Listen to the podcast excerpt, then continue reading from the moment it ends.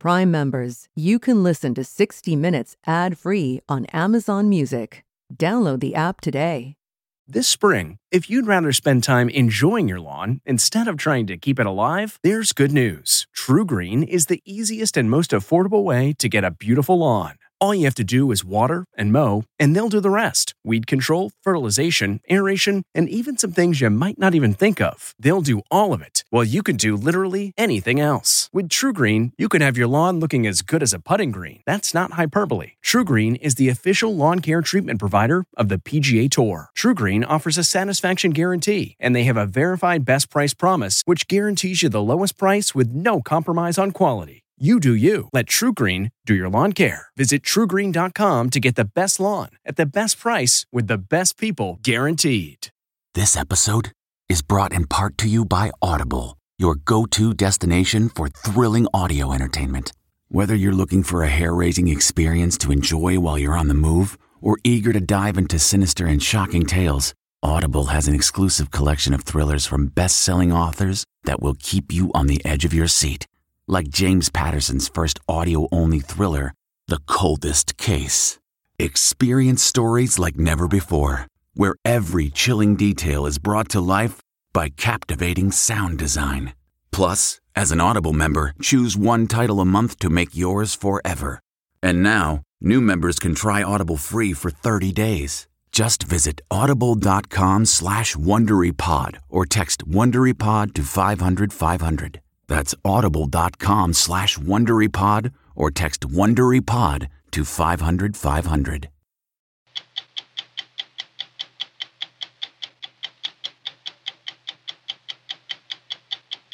This is the Al Sabeen Hospital in the Yemeni city of Sana'a.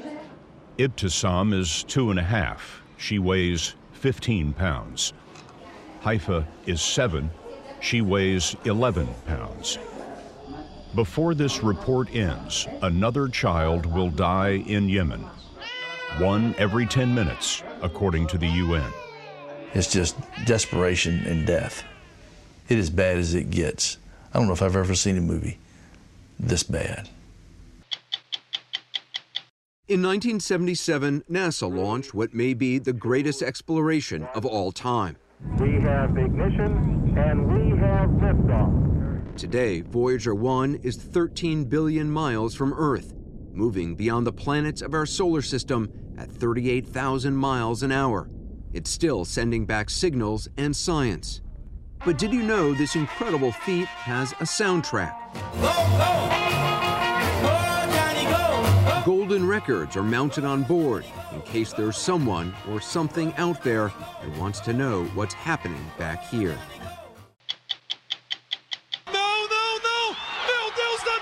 They were a team of no names and underdogs that made an unlikely climb to the pinnacle of soccer mad South America.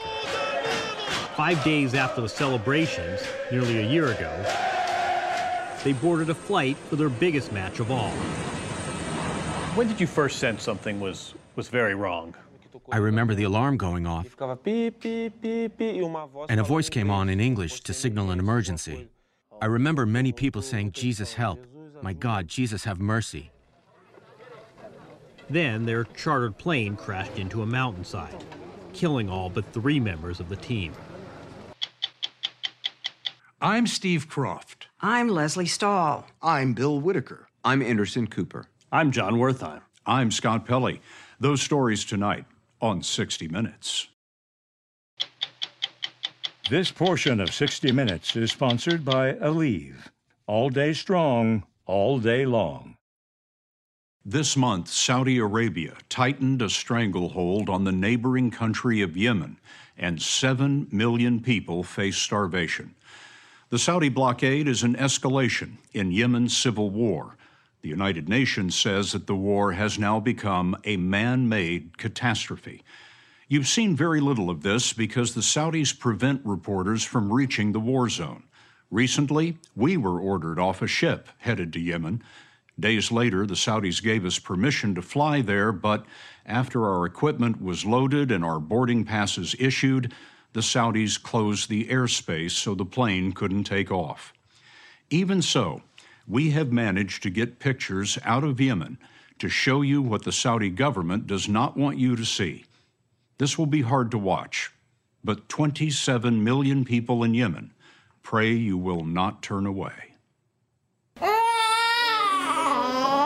Hungry children cry, but there are no tears at the limits of starvation. Wasting bodies cannot afford them. This is the Al Sabeen Hospital in the Yemeni city of Sana'a. Ibtisam is two and a half. She weighs 15 pounds. Haifa is seven. She weighs 11 pounds. The images and the stories from the hospital were sent to us by people that we hired inside Yemen. Before this report ends, another child will die. One every 10 minutes, according to the UN. It's just desperation and death. It is bad as it gets. I don't know if I've ever seen a movie this bad. David Beasley runs the World Food Program, the UN's emergency first responder to prevent famine. We were headed into Yemen with the World Food Program. The Saudis gave us permission to come, and then when we arrived, they wouldn't let us into the country. What do you think they didn't want us to see? I don't understand why they won't allow the world to see what's taking place because I think if the world sees the tragedy of this human suffering, number one, the world will step up and provide the support financially for innocent children to eat. But when you get on the ground and see what I see, you see is chaos, is starvation, is hunger, and is unnecessary conflict, strictly man made. All parties involved in this conflict have their hands guilty. Their hands are dirty. All parties. In essence, the fight is between the two main branches of Islam. The Shia branch occupies much of the west, the Sunnis most of the south and east. Saudi Arabia, leader of the Sunni world, began airstrikes against Shia rebels more than two years ago. The rebels, who are known as Houthis, are supported by Saudi Arabia's archenemy, Iran, the leader of the Shia world. Houthi rebels have plenty of blood on their hands, including the deaths of 1,000 civilians. But the United Nations says the Saudi coalition has killed more than 3,000 civilians, bombing schools, hospitals, and this, Al Kubra Hall, scene of a funeral last year. 132 civilians were killed, nearly 700 wounded. Still, the deadliest weapon in Yemen is a blockade, holding up food, fuel, and medical aid. We can't get our ships in, they get blocked. Who blocks the ports? Uh, the Saudi coalition. David Beasley told us the Saudis bombed the cranes that unload ships. The U.S. sent replacement cranes but the Saudis won't let them in. We ask any any parties engaged in this conflict to respect humanitarian law, respect the rights of innocent people, and give us the access that we need to provide the help that's needed. It sounds like the Saudis are using starvation as a weapon. I don't think there's any question. Uh, the Saudi led coalition, along with the Houthis and all of those involved, are using food as a weapon uh, of war. And it's disgraceful. The UN World Food Program is the largest humanitarian aid agency. The U.S. is its biggest donor, so the director is most often an American. Beasley was once governor of South Carolina. We're on the brink of famine. If we don't receive the monies that we need in the next few months, I would say 125,000 little girls and boys will die.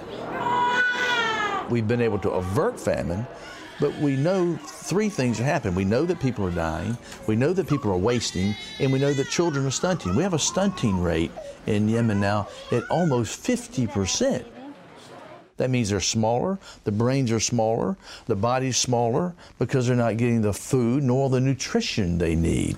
We're here in Djibouti. World Food Program's Stephen Anderson is trying to move millions of pounds of food to Yemen from this African port. The World Food Program is mobilizing uh, food for 7 million people. Now, what that looks like is a 110 pound bag of wheat flour. We're aiming to provide 2 million of those every month to the people of Yemen. How long can you keep that up? Well, we're desperately praying for peace because that's the, the only sustainable way of really rebuilding the situation. Our stated objective is to try to prevent a famine from occurring. While facing imminent famine, the people of Yemen are also suffering one of the biggest cholera epidemics in history. Nearly a million have been infected with the bacteria which inflicts diarrhea, dehydration, and sometimes death. The disease thrives in dirty water, and water treatment and sanitation have collapsed in Yemen cities. What do you have to have to stop the epidemic? Nevio Zagaria heads the World Health Organization's emergency response. We should have peace. This is what we need to stop this epidemic. So we cannot solve the problem of cholera if we do not have a proper safe water supply, if we not have proper sanitation, if we not have the sewage treatment plant in the main town functioning and not stop because run out of fuel as it happened at the beginning of this epidemic in the north of, uh, of Sana'a for three, four months. The main sewage plant Yes. in Sana'a Yes. ran out of fuel and didn't run for three or four months? Yes. So three million people. About 2 million Yemenis have been forced from their homes by the war, and there's been a big exodus of refugees that the world doesn't know very much about.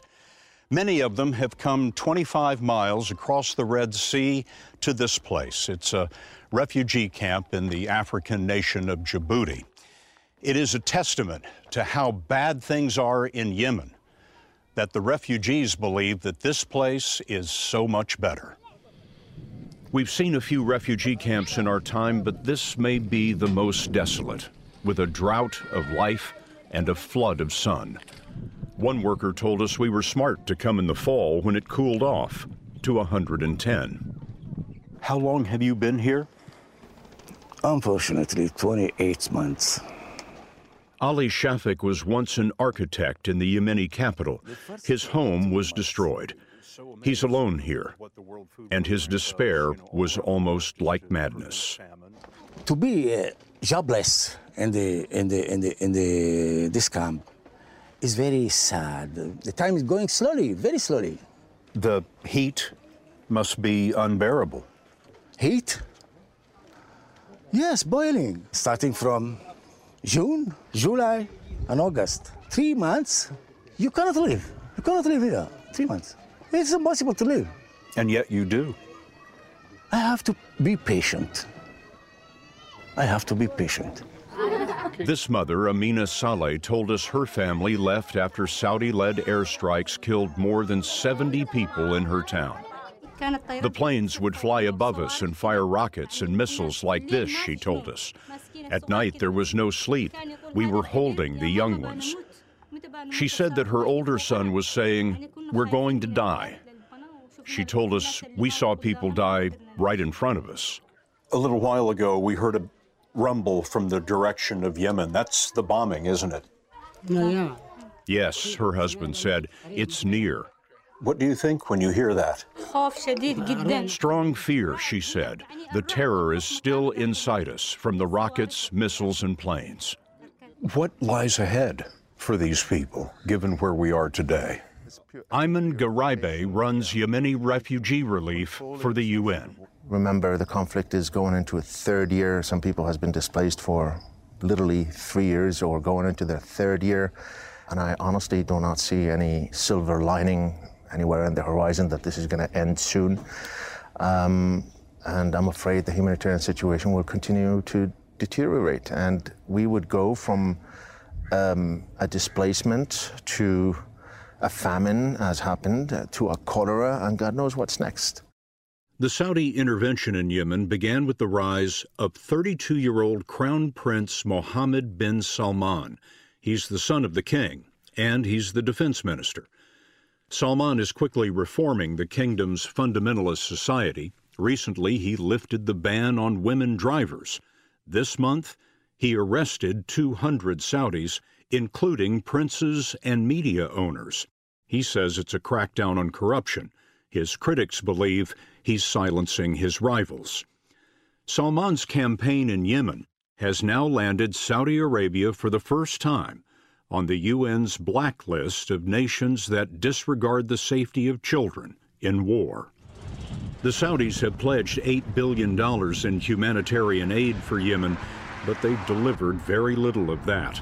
The head of the Saudi Humanitarian Agency says that its aid to Yemen is, quote, way beyond any damage caused by any attacks. You met with some government officials involved in all of this. What kind of dialogue did you have with them? Well, we met with officials on all sides. They said all the right things. And we come back, everything that they agreed to on visas and access so that we can get the equipment we need in, so we can deliver the food where we need to deliver it, and the technology and the health product, you know, uh, terrible. The conditions are deteriorating at an unprecedented way, and none of the commitments that were made by any and all sides have been fulfilled. What future do you see for Yemen? I don't see a light at the end of this tunnel. There's got to be a big change. As the World Food Program, I've got my mandate to feed people, but also as a UN leader, I call upon the leaders of the world to bring the pressure to bear, whatever's necessary to get the Saudi led coalition, the Houthis, and all involved to the table and end this thing.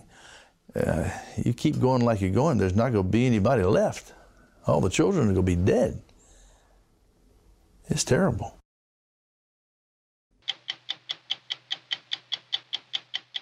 Sixty Minutes was turned away from Yemen, but our cameras got in. Our team tells how at 60minutesovertime.com, sponsored by Pfizer. When you think of legendary voyages of discovery, you probably think of Columbus and Magellan, or Neil Armstrong walking on the moon. But what may be the greatest journey of exploration mankind has ever undertaken is happening right now. It began in 1977 when NASA launched two spacecraft named Voyager 1 and 2. The mission was only supposed to last four years. But now, 40 years later, against all odds, the two little spacecraft are still out there, traveling beyond the most distant planets in our solar system, reporting back on what they find. They're the outer space equivalents of the little engine that could.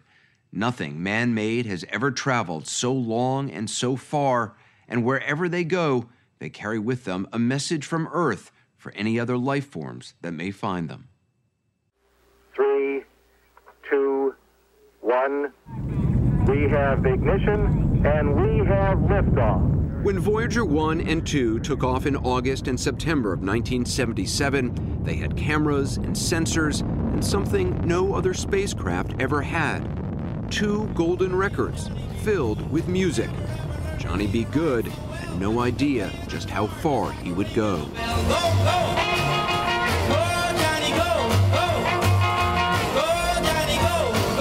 They've been going ever since, giving us our first intimate views of the most distant planets in our solar system Jupiter, Saturn, Uranus, Neptune, and their distinctive moons. What the Voyagers found surprised scientists and made us think about our place in the universe in a whole new way. It was only possible because of a rare alignment of the planets. Once every 176 years, the Jupiter, Saturn, Uranus, and Neptune are lined up in such a manner you can swing by one onto the next, time after time, over a 12 year journey to get to Neptune. Normally, it would take 30 years. So you lucked out? we lucked out. If this had happened a, a decade earlier, we would not have had the technology to do it. Ed Stone is the chief project scientist for Voyager. He's 81 now. There is a sensor system down here. But was 36 when he first took the job at NASA's Jet Propulsion Laboratory in California, where the Voyagers were built. Each part was carefully designed and tested, but with the launch date fast approaching, project manager John Casani and his team learned that the conditions near Jupiter might be much harsher than they expected. They needed extra protection for Voyager's cables. They needed a quick fix. Casani says they used aluminum foil. Doesn't sound exactly high tech. We would have normally use metallized Kapton or Mylar or some, you know, more appropriate hmm. But sure, but we didn't have time. You just went to a store and got aluminum foil? Well, I didn't know. I said, ask my wife, where do you get aluminum foils? And that's part of that is on Voyager? Yes, yeah. As seen in this NASA animation, the spacecraft, foil and all, reached Jupiter in 1979 and took the sharpest pictures of the planet scientists had ever seen. That's the Great Red Spot. Wow. It was known that Jupiter's Great Red Spot was a massive storm larger than Earth. What wasn't known until the Voyagers arrived is that there are dozens of smaller hurricane like storms feeding into it. Jupiter's moon Io held surprises as well. It didn't have the cratered look of our moon, and a 25 year old NASA engineer saw something on Io no one else had. If you look off to the left of the picture, you'll see an erupting volcano, hundreds of miles high. That's the kind of eruptions that The white and the blue light, that's Yes. an erupting volcano. That's first active volcanoes other than here on Earth. How big a deal was that discovery? Well, it was a major deal because it really told us that the solar system was much more uh, dynamic than we had imagined. That Each moon had a geologic history. They weren't just old objects heavily cratered, they had a geologic life. Next to Io, the moon Europa, similar in size, but that's about all. That looks like nothing else. Yeah, exactly. If suddenly we realized that uh, what I call our terracentric view of the solar system was just much too constrained. I mean, nature was much more diverse than we could have imagined.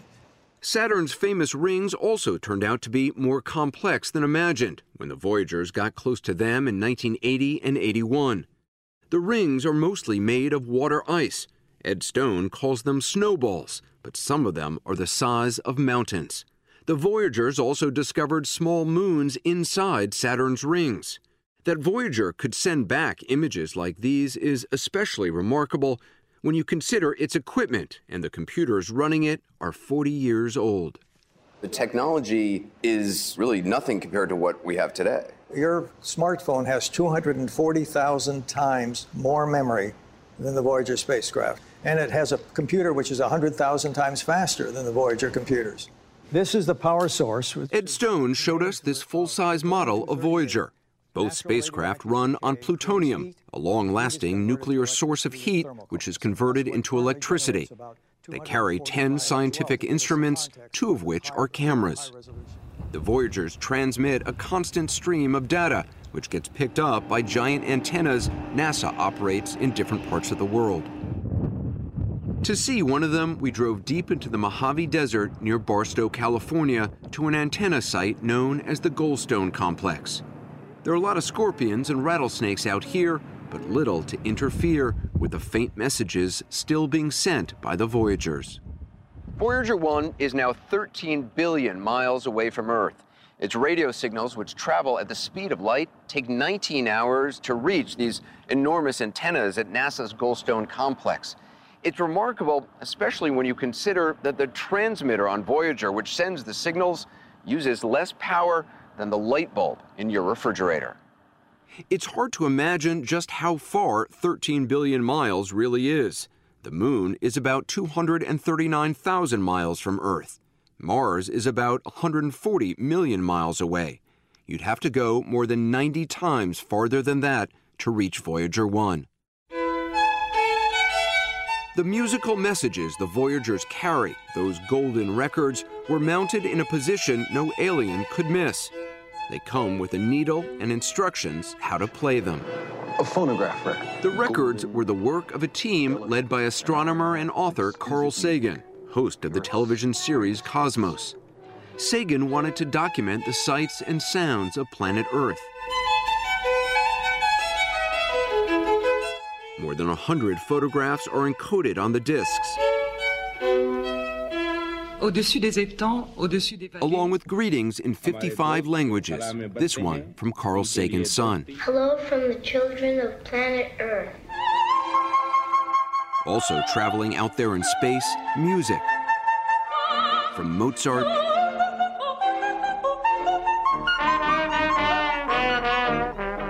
to Louis Armstrong. The records in space are made of gold plated copper, but this vinyl version for Earthlings was just released this year. It's the ultimate mixtape. That's what I called it Earth's greatest hits. Ann Druyan was creative director of the team Carl Sagan put together to collect the sounds of our planet for the two hour record. It's heavy. It's heavy. It's the arc of human culture. Druyan was 27 years old at the time and had never worked on a record before. She was the one who insisted that Chuck Berry would get a ride into outer space. It's so great. Why Johnny B. Goode? To me, Johnny B. Goode, rock and roll, was the music of motion, of moving, getting to some place you've never been before, and the odds are against you, but you want to go. That was Voyager. Do you imagine the extraterrestrials who discover this tapping their feet to Johnny B. Goode? That was the joke on Saturday Night Live when Voyager was launched. You know, they broke in and said, um, "This just in from the extraterrestrials." Send more Chuck Berry. The Voyagers haven't found any extraterrestrials so far, but they have contributed to the search for life in space. Their observations of Jupiter's moon Europa suggested there might be an ocean beneath its icy surface, which was later confirmed by another spacecraft, Galileo. Voyager 2 also sensed that something unusual was happening on Saturn's moon Enceladus. Many years later, the Cassini spacecraft discovered geysers of water shooting above its surface. So on Europa and Enceladus, you found water, which means potentially there's life. Yes. What kind of life are you talking about? Microbial life, very much like the Earth had for billions of years. After Saturn, Voyager 1 headed away from the planets toward the edge of our solar system. Voyager 2 became the first spacecraft ever to visit Uranus in 1986 and Neptune, the most distant planet in our solar system, in 1989. This is all astronomers could see of Neptune from telescopes at the time. And this is how Voyager 2 saw it blue and turbulent, with winds gusting up to a thousand miles per hour. To celebrate reaching Neptune, the Jet Propulsion Lab had a party. Carl Sagan and Ann Druyan invited a surprise guest. You invited Chuck Berry. Absolutely. And he came down the steps, the main building at JPL. No one knew he was coming.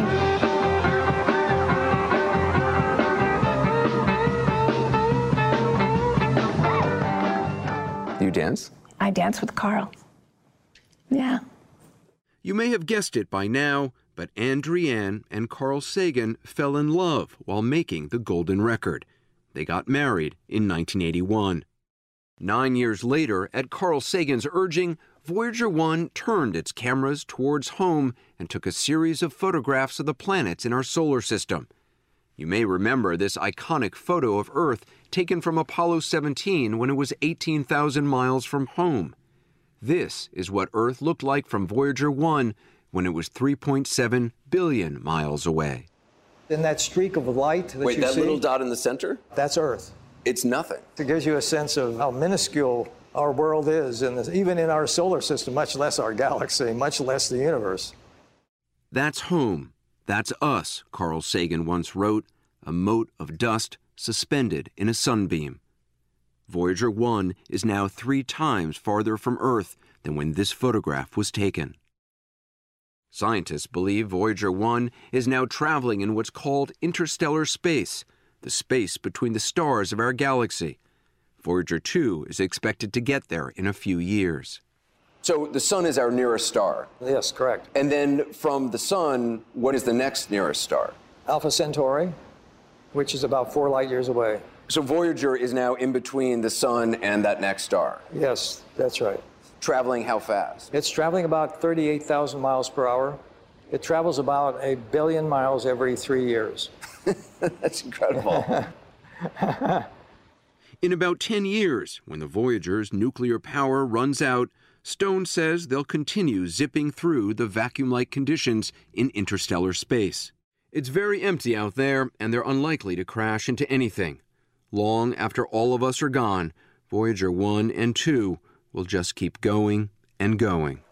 Think of that. We have actually sent a message which will be in orbit in the Milky Way galaxy essentially forever, even after the Sun and the Earth no longer uh, exist in their current state. Wait, this is my little mind can't process some of this. The even after the sun and the earth the sun will become a red giant and envelop the Earth, and that will happen maybe in five billion years from now.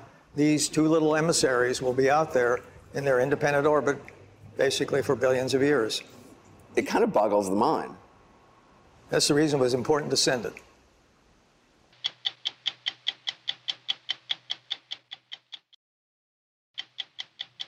Now, Jon Wertheim, executive editor of Sports Illustrated, on assignment for 60 Minutes. Last November 28th, the professional soccer team from Chapeco, Brazil, boarded a flight for the biggest match in the club's history. With a little luck and a lot of pluck, this team of no names and underdogs had made an unlikely climb to the pinnacle of soccer mad South America. Then, just a few miles from landing in Medellin, Colombia, their chartered plane crashed into a mountainside after running out of fuel. 71 of the 77 on board were killed, including 19 of the team's 22 players. The crash itself, the plane violently split in half, that was just the physical wreckage. After the most horrific sports tragedy in years, the concept of a rebuilding season has taken on a whole new dimension. In sports, we often talk of game plans but there are no proven tactics for coming back from catastrophe like this. A recent Sunday in Chapeco, Brazil. It's the day of the Lord. It's also the day the Lord shares with the true national religion, soccer. Carved out of the forest in the country's hard-working southern region, closer to Argentina than the beaches of Rio, Chapeco was a city of immigrants most came from Europe in the last hundred years. They all worship one team, Chapecoense. Chape, for short, represents the smallest city competing in Brazil's top soccer league.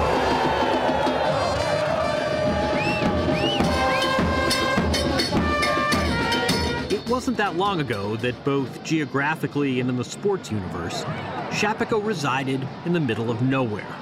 I never heard of them until 2013. You'd never heard of this team until four years ago? Never heard of them because they were a very small club from a small town. Matheus Saroli comes from a proud Brazilian family of soccer players and coaches. His father, Caio Jr., became the head coach of Chapecoense in 2016. By then, the team had already made history, ascending from deep in the minor leagues to the big time in a span of just five years. How were they having this run? What, what made them so good? They had a special group of, of people, man. It came from the top down. And then that year, specifically last year, they had a great squad. Uh, not a lot of very famous people, but uh, the team played as a team. With great pride, Chape fans will tell you their club has no Peles. Instead, the team took on the characteristics of the community. In unpretentious, unfussy Chapeco, the club was a study in populism and discipline. Short on flair, long on odds, never outworked, they were that team opponents hated to face. Last season, the little club punching above its weight delivered a knockout blow when goalkeeper Danilo made this critical save. It secured Chapecoense's spot in the championship of the Copa Sudamericana, one of the continent's most prestigious competitions. After the game, the players, the staff, and their families celebrated in the locker room. As one, they belted out in Portuguese a simple song.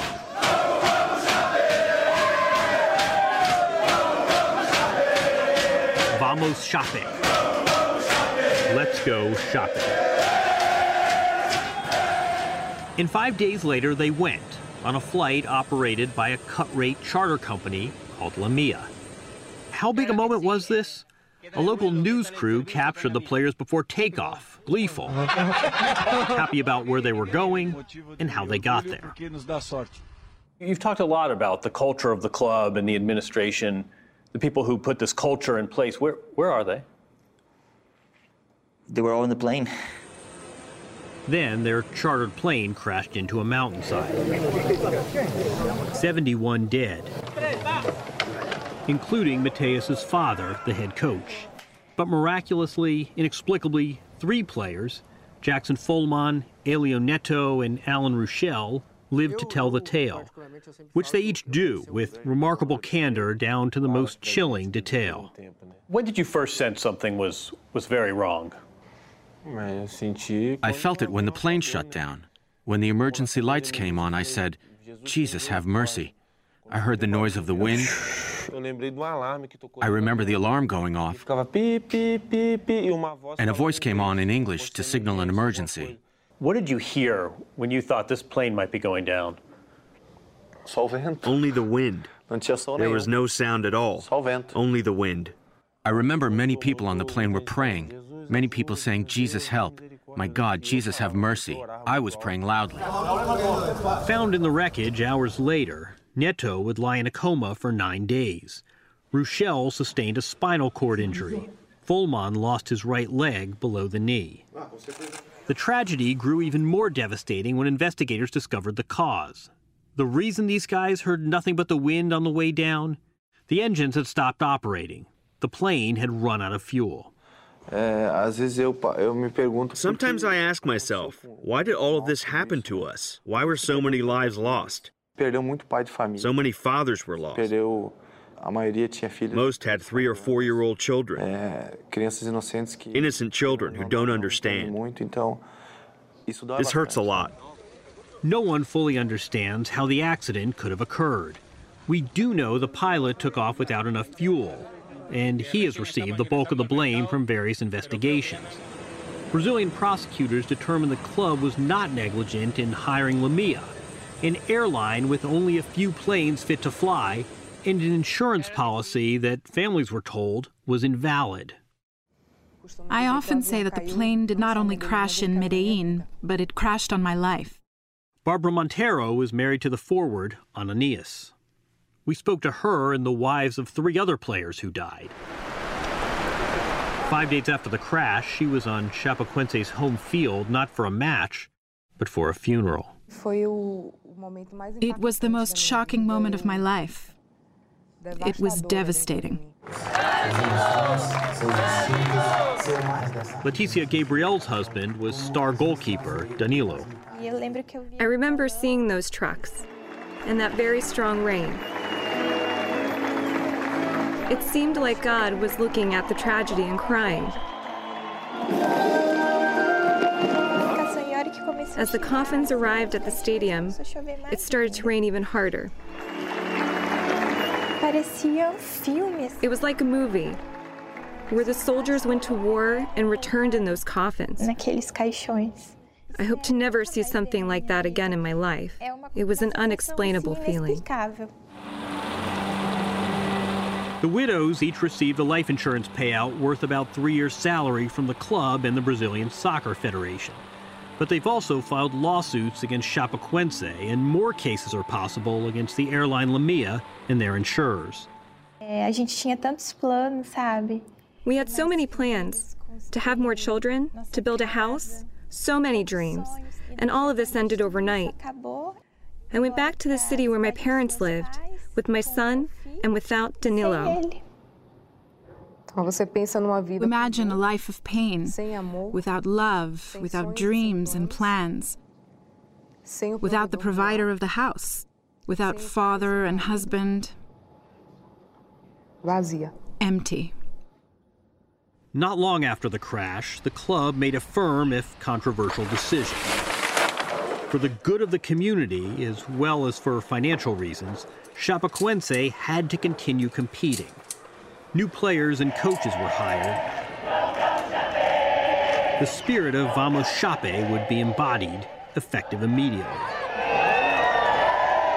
A Chape. Chape is a fighting team, and always has been. Known to all as Maninho, Chapecoense's new president has been heavily involved in the team since it was founded in the 1970s. He had the good fortune not to board the flight for Colombia.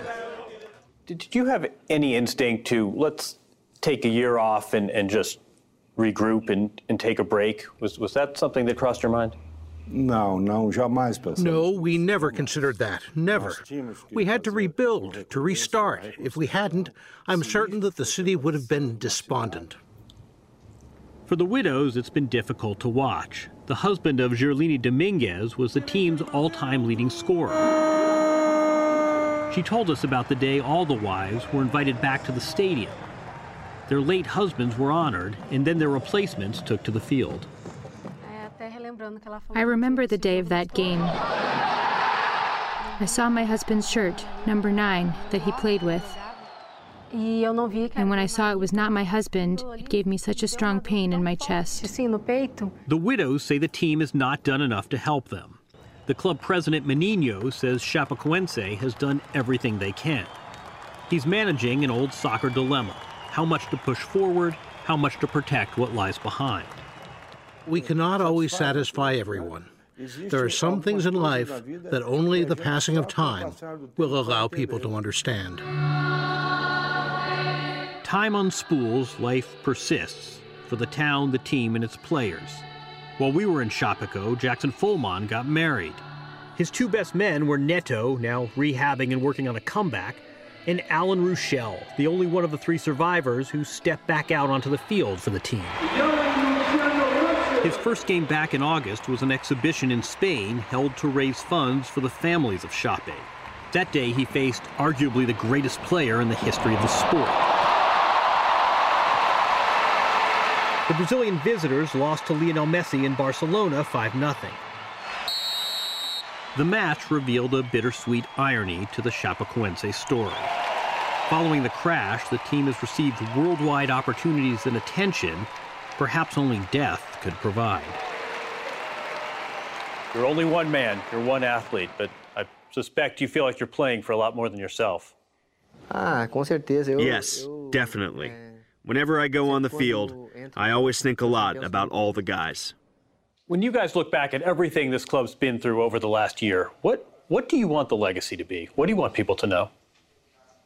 Você entra aqui dentro da Chapecoense. You walk into Chapecoense today, what do you see of those who died? Quem?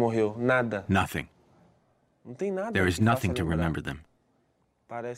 It seems like no one died. Hmm. People are enjoying our wonderful club, but we must give credit to the men who fought and gave their lives so that Chapecoense could be where it is today. The president of the club told us there are plans for a museum that memorializes those who died. Grief, as they say, is custom made, a private journey. But after more than a week in Chapeco, this was apparent. In the face of tragedy, the invisible force that binds a team to their community can strengthen, even with a completely new lineup of players. Those players have struggled this year. When Sunday came, Chapecoense needed a win to help them stay up in Brazil's highest league. Chape's fighting spirit was on display as they beat a more established club from Rio 2 to nothing.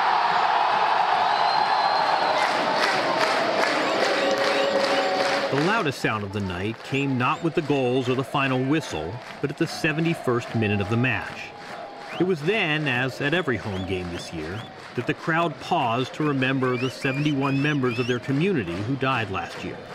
Serenading both the new players and the ones no longer here, they sang an old anthem that takes on so much symbolic weight. Vamos Chape.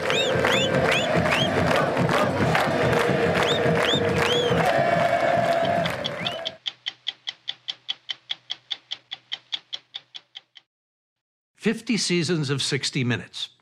This week, we take a look back to the Sunday before Thanksgiving 2008. That's when Andy Rooney explained why his favorite holiday doesn't get enough respect. Thanksgiving is our most American holiday, and it's good because we don't have to do anything on Thanksgiving except maybe eat turkey and watch football. That's why I object to the way it's being squeezed out by Christmas. The trouble is, there's no money in Thanksgiving for businesses. People trying to sell things want to skip right over it and get to Christmas. Christmas is far and away the most commercial holiday we have. Here it is, four days before Thanksgiving, and the stores are already all about Christmas. The big department stores have their Christmas windows fixed up. They're good to look at, but they're too soon, that's all. It ought to be against the law to start Christmas before December. When you open a magazine, these holiday flyers fall out like confetti. In advertising, holiday is the new religiously correct name for Christmas. I like Christmas presents, Christmas music, Christmas trees, Christmas cards. I like the Christmas spirit. What I don't like is the way people whose only interest in Christmas is money have moved in on a nice non commercial holiday like Thanksgiving. I'm Steve Kroft. We'll be back next week with another edition of 60 Minutes. Happy Thanksgiving.